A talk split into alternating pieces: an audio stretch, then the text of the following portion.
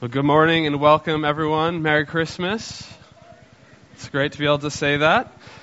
Uh, my name's Kevin, um, one of the pastors here at Church of the Advent. It's also great to be able to say that. I'm the newest addition to the pastoral team. I've been here for about two months, um, and I'm really excited to be here.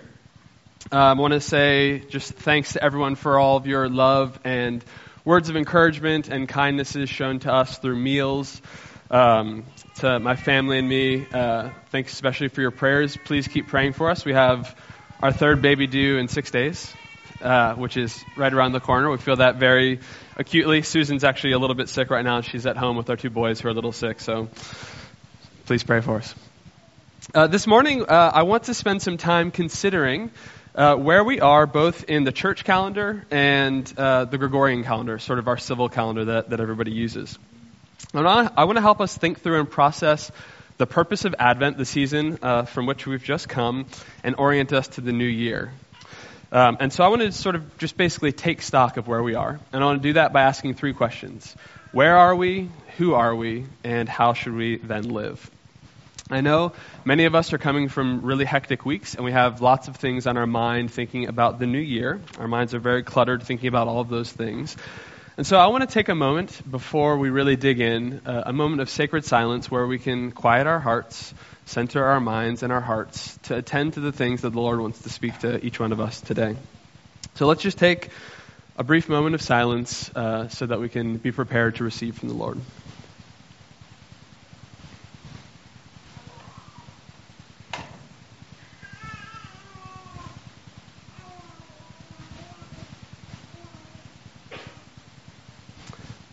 Lord, we know that you are present here. Help us to be so present.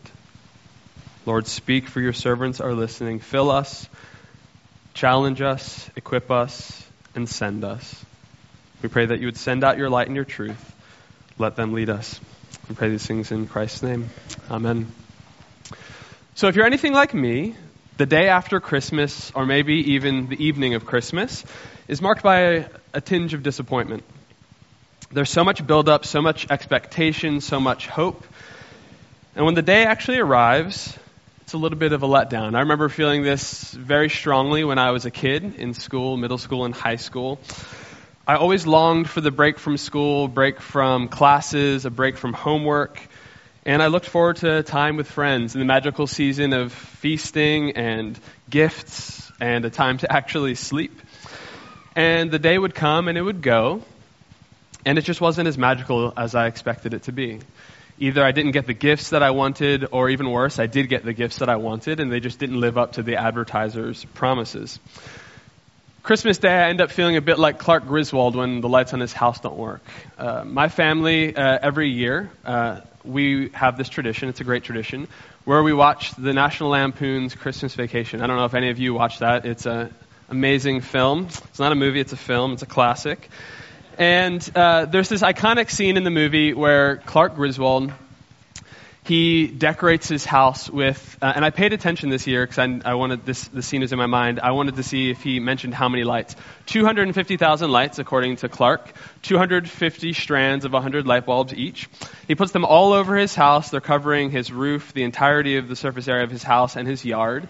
And he gets everyone out in his family, the, the grandparents, and they're doing a drum roll, and he has this big reveal where he's going to light the house.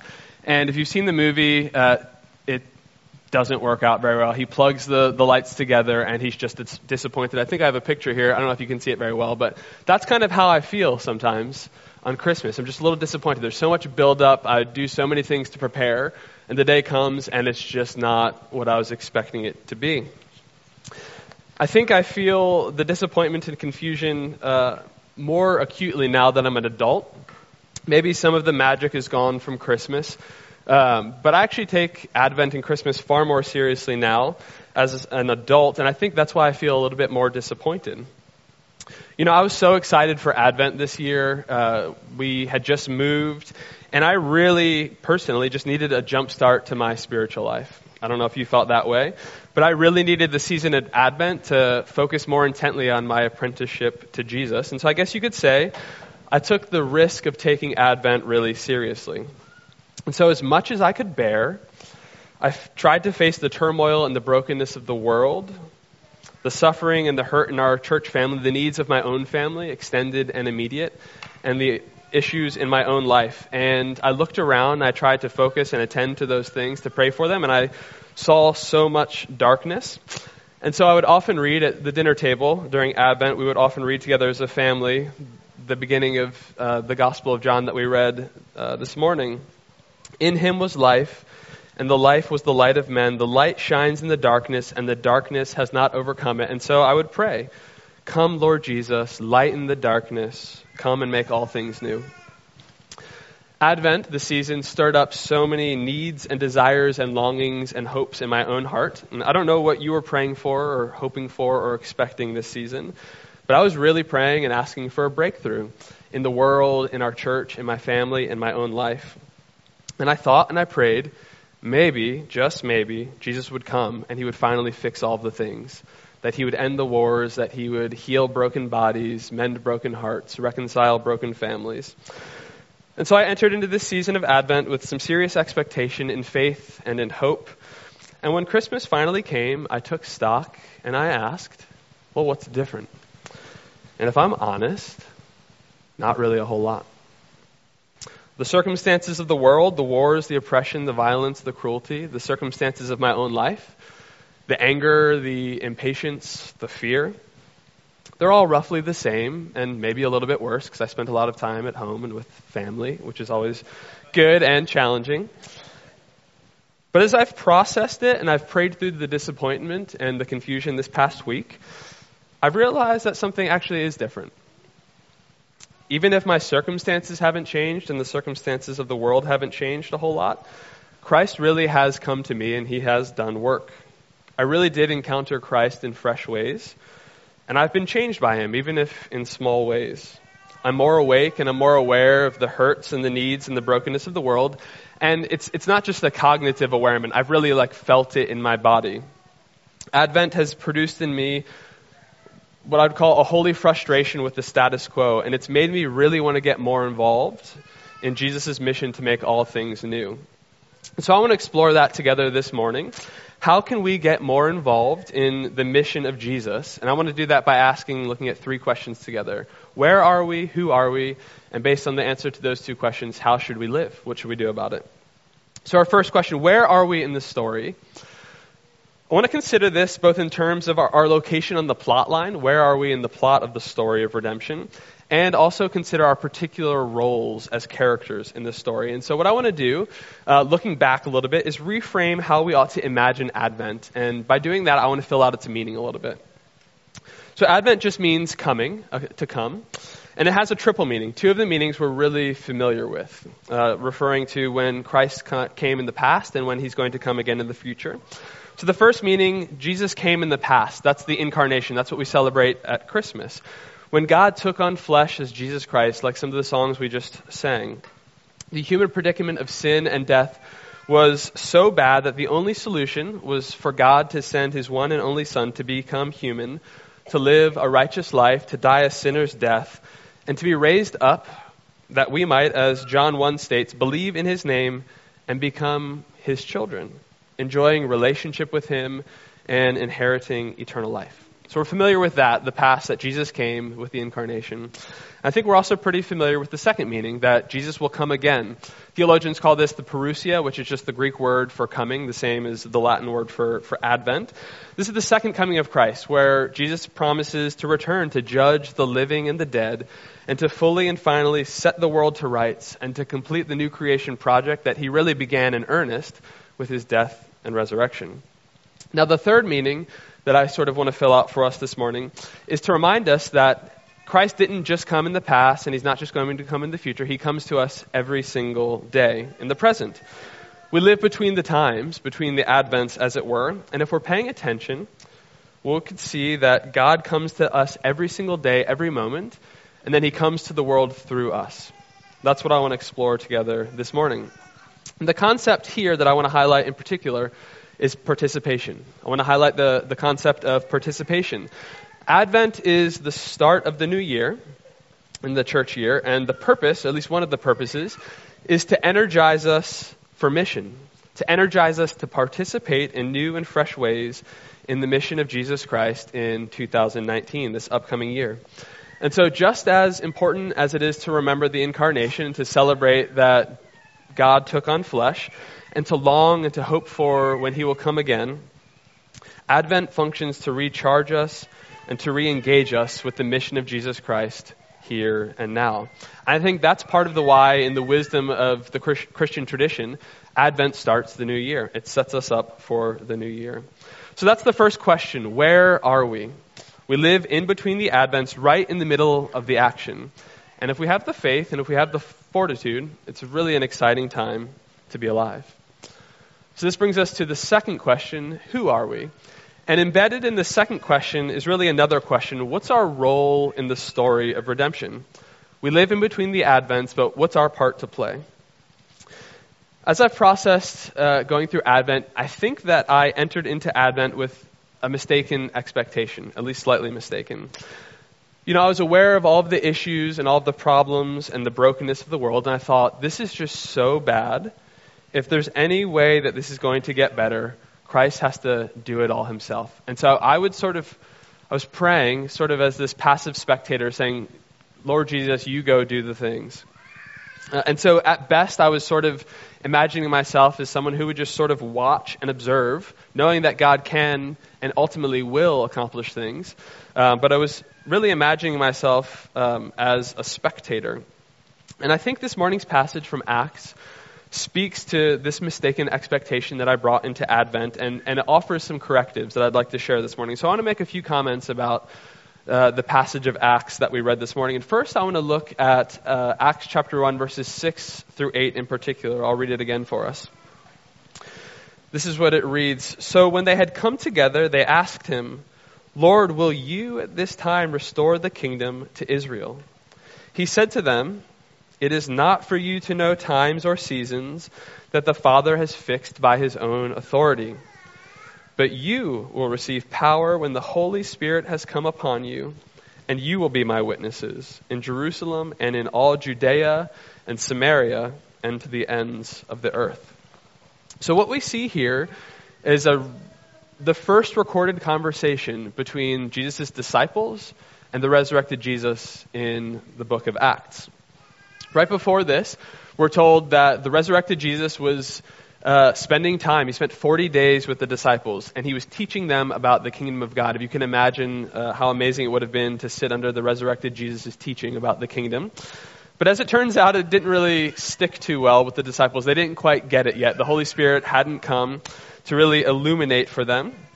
And so, uh, I'm sure they asked him other questions, and Jesus would have said other things, but uh, the author of, of Acts tells us this was the, their first question that we have, which is just really interesting and really illuminating, and I think it uh, betrays their own misunderstanding about their expectations for what Jesus would do after he was resurrected. They didn't understand uh, the nature of the kingdom of God. They thought it was for Israel over and against the nations. And they didn't understand how it was going to be built. They were expecting Jesus himself to overthrow Rome, their pagan oppressors, and establish what they expected to be the kingdom for Israel. Jesus was back from the dead, and they're thinking, Jesus, it's time to do your thing. It's been 40 days. Um, it's time for you to finally do all that stuff that was prophesied about you. Bring justice, overthrow the oppressors, feed the hungry, heal the sick. I imagine them thinking, okay, Jesus, you came back to life. You were dead. You came back to life. I'm pretty sure that means you can't die again. So let's go get Pilate. After we kill Pilate, let's go get Herod. After we kill Herod, let's march to Rome and overthrow Caesar, and let's just establish this thing here and now for Israel. Jesus, establish your kingdom. That's what they wanted him to do. That's what they're expecting him to do. And given these expectations, Jesus' reply would have been utterly baffling he doesn't really quite answer their question as uh, Jesus is, is wont to do. Even the resurrected Jesus doesn't always answer our questions directly. But he effectively says, no, now is not the time, and you're not going to know what the time is. Uh, and the plan isn't actually for me to do everything myself. As a matter of fact, I'm going to be leaving, and you will be my witnesses. And so the first answer for who are we is that we are witnesses. So, what is a witness? A witness is not just a passive spectator that observes things. A witness is a person who's bearing a divine message. It's effectively a representative, somebody who represents Jesus. So we're not just going to be watching what Jesus is going to do, Jesus is calling us to get into the game. This is where we get the word witness in Greek is, is martus. It's where we get the word for martyr. And a martyr is just somebody who bears witness to a message at the cost of their life. And so Jesus says, I'm going away and I'm entrusting the message of the gospel, the good news, to you. And so this passage offers a corrective to their misunderstanding, to my misunderstanding. Jesus doesn't intend to accomplish his mission by himself. He actually commissions his disciples as spirit empowered witnesses. God comes to us and then plans to come to the world through us. Now, after commissioning his disciples as witnesses, as representatives, he ascends to heaven. And even though Jesus may not be physically present any longer, it's a mistake to think that Jesus is no longer in the picture. And we see this in the very beginning of the passage we read in Acts, verses 1 and 2. I'll read it for us again. In the first book, O Theophilus, I have dealt with all that Jesus began to do and teach, until the day when he was taken up, after he had given commands through the Holy Spirit to the apostles he had chosen. Now, this is a really easy detail to miss because at the very beginning of Acts you think it's just introductory, but it's actually really important. What you need to know about this passage and about Acts in particular is that Acts, the book of Acts, is really part two of a composite work that was written by the same author, Luke. Luke wrote Luke and Acts. Our Bibles separate them. The Gospel of John is inserted in between Luke and Acts, and uh, why that is is probably a, another sermon for a different day. Uh, but what uh, the introduction of Acts tells us is uh, that there's a part one. He says um, in the first book, which is the Gospel of Luke, that's what he's referring to. Uh, he, the author wrote about all that Jesus began to do and teach. And so that implies that in the second book, he's going to talk about the things that Jesus continues to do and teach. This second book deals with what Jesus continues to do and teach. So, how is that the case if right at the very beginning of the book, Jesus ascends to heaven. How does the ascended Jesus continue to do and teach things throughout the book of Acts? Well, even though Christ isn't physically present, he, he ascends to heaven, he continues to be actively involved through his spirit filled people. Because his spirit lives in Christians, because his spirit lives in us, Christ so identifies with us, he so identifies with the church, that the actions of the church are described as the actions of Christ. And we see that throughout the entire book of Acts. It's really interesting. I don't, I don't think there's any other way of making sense of really fascinating passages like Acts chapter 9, verses 4 and 5. We won't go into it to too much detail, but in this scene, um, the church has scattered. Saul uh, is a persecutor of the church. He's a Pharisee of Pharisees, and he's basically terrorizing the church. He's persecuting the disciples of Jesus. And in Acts chapter 9, verse 1, it says Saul is breathing threats and murder against the disciples of Jesus. He actually oversees the first uh, murder of one of the Christians, Stephen.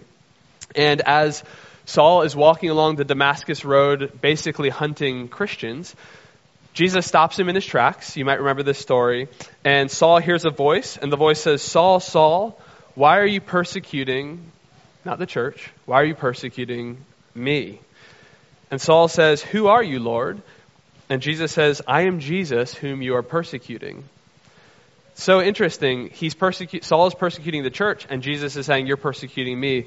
The two are one in a sense. This is uh, explained by this really helpful doctrine by St. Augustine. He was a fourth century theologian. He calls it the doctrine of totus Christus, the whole Christ. He writes this The Word was made flesh and dwelled among us. This is on his commentary on uh, the Gospel of John, which we read this morning. The Word dwelled among us, and to that flesh is joined the church. And there, the church and Jesus Christ, the resurrected Jesus, is made the whole Christ, the head and the body, the totus Christus. So we can't understand the church, we can't, apart from Christ, we can't really understand Christ apart from the church. Uh, we are his body in a very real and palpable sense. So, what does all of this mean for us? Well, I think this means that the mission of Jesus Christ, if we can put it this way, has been democratized to his people. We are on the front lines, and we're not just passive spectators, but we're active witnesses. We're the ones who are sharing the message of the gospel. Jesus Christ continues to do and teach things, to be very active in the world. He's accomplishing his mission and his purposes through us, his spirit filled church, as we bear witness to the gospel. We are sharing the good news of Jesus uh, as his hands and feet in the world, in word and deed. This means that ours are the hands and feet and the mouths of Jesus Christ. It's up to us to bring the presence of Christ to bear on this earth in our city, in our places of work, in our homes, in our families, in our friendships. The best description of this um, that I know is from one of my favorite poets. Um, it's called As Kingfishers Catch Fire. Um, uh, it's one of my favorite poems that he's written. And this is the second stanza. I'll read it for us. So you can follow along on the screen. Uh, he says this I say more, the just man justices. He's talking about Christian. The just man justices, keeps grace that keeps all his goings graces, acts in God's eye what in God's eye he is Christ. For Christ plays in 10,000 places, lovely in limbs, and lovely in eyes not his, to the Father through the features of men's faces. So, what Hopkins is saying is that Christians live their lives acting as Christ in the world, and Christ acts through us. We act as Christ, and Christ plays in 10,000 places. So, quick review before we go to our final question Where are we? We live between the Advents, the time when Christ comes to us by his Spirit, and then to the world through us. And who are we? We are Christ's witnesses. We are the body of Christ, and our role is to participate and to further the mission of Christ until he returns. We don't have time to look at it this morning, but in a really interesting way, the passage from Isaiah that we read about Israel being the light to the world is fulfilled in Jesus, which we read in the Gospel of John. And then later on in uh, Acts, Paul actually applies um, Isaiah 49, verse 6, to the church. He says, We are the light of the world. Uh, we don't have time to go there, um, but we are continuing and furthering the mission of Christ in the world. So, the third question if all of that is true, what should we do about it? How shall we then live? What does all this mean? What should we do about it? And I want to get really practical as we finish up. And I want to ask the question how can we be good witnesses? I want to look into the new year. How can we be in new and fresh and more dynamic ways Christ's hands and feet in 2019? You know, there are really so many places that uh, we could land this morning, uh, but I've decided to focus on hospitality. I want to land on hospitality and talk about that a little bit. So, why hospitality? I want to explain briefly. First, um, it's actually one of our three key values as a church. Uh, generous hospitality is one of our key values, in addition to uh, spiritual formation and missionary faithfulness. So, in addition to it being one of our key values as a church, there are two other reasons why I want to focus on hospitality. The first one happens to do uh, with the loneliness epidemic that we experience in America. There's some really alarming statistics from a recent survey. Uh, the survey was uh, of 20,000 Americans uh, aged 18 uh, to, I think, 55. Um, and it was published by Cigna, and the results were released uh, May 1st, 2018. I'll read some of the alarming statistics about loneliness in America. Nearly half of Americans report sometimes or always feeling alone or left out. One in four Americans rarely or never feel as though there are people who really understand them. Two in five Americans sometimes or always feel that their relationships are not meaningful and that they're isolated from others. And the last one I'll highlight only around half of Americans have meaningful in person social interactions, such as having an extended conversation with a friend or spending quality time with a family on a daily basis. Uh, and this loneliness epidemic has terrible effects on us uh, emotionally and psychologically, but also very physically. Ours is a nation, ours is a city that's plagued by loneliness. And showing hospitality is a really practical way to show love to people who desperately need and deserve love and meaningful relationship. So, in addition to loneliness, the second reason is, is the polarization in America right now. Our city, our society is incredibly divided. You know this, I know this. We're divided into our own tribes, and we demonize one another, we dehumanize one another. And in many ways, uh, Christian ideas uh, are viewed as hate speech. Even the most articulate, most nuanced of Christians are often viewed as unloving, hateful, bigoted, or maybe at the very least offensive. And I think we're just not really likely to get anywhere in developing relationships uh, if sort of our leading edge in doing so is talking about some of our fundamental differences in worldviews. Far better is it to show practical love and care, to fill bellies, and to fill hearts around the dinner table, showing hospitality. And hospitality, I want to be clear, is not entertaining, uh, which is a great thing. It's not hosting, uh, merely hosting, which also is a great thing.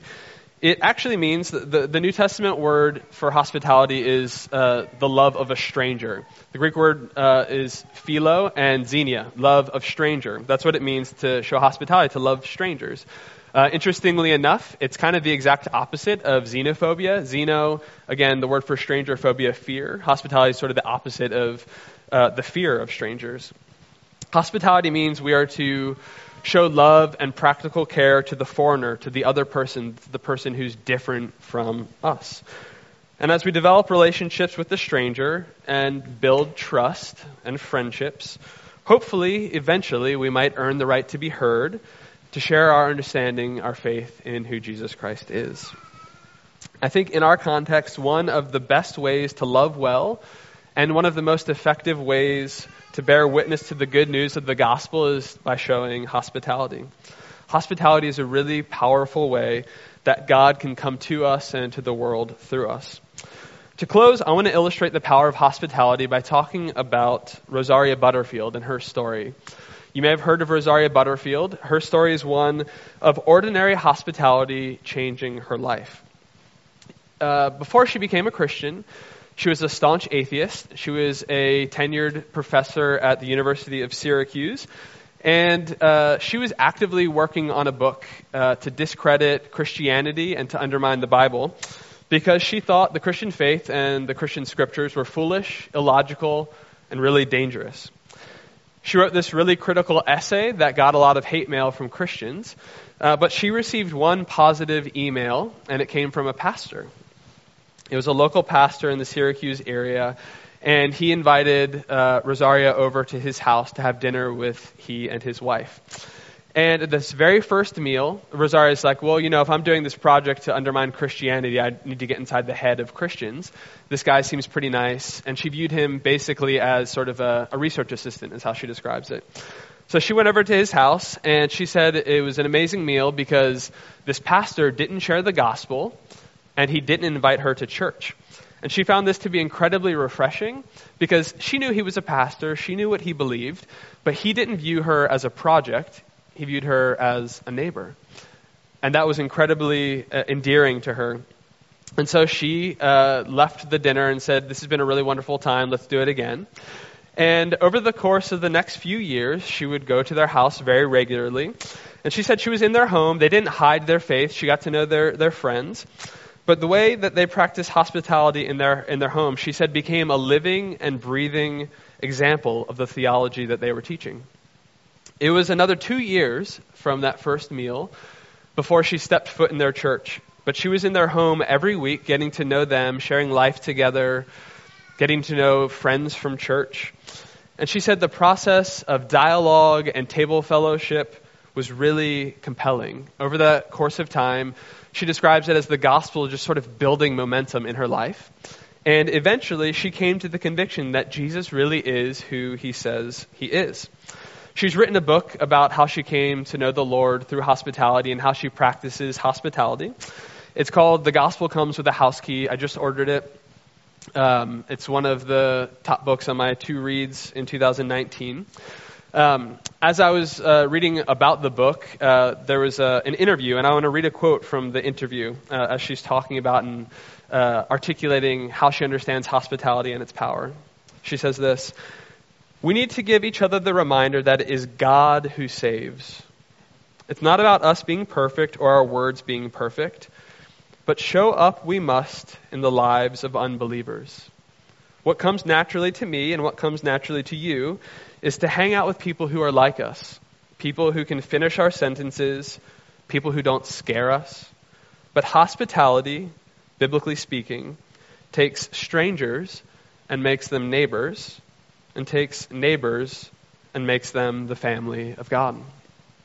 She goes on to say that through hospitality, the power of the gospel often brings people together who are supposed to be enemies.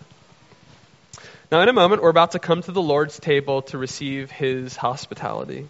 The Lord's table is very much a table of hospitality. It's a meal where we remember and we celebrate the ways in which Christ, in his incarnation, death, and resurrection, took us strangers and made us neighbors and by faith in him took us neighbors and made us the family of God. As we feast on him in our hearts by faith, may we be filled to overflowing. And out of our abundance, may we be Christ's witnesses, extending hospitality to the lonely and to the stranger. Let's pray together.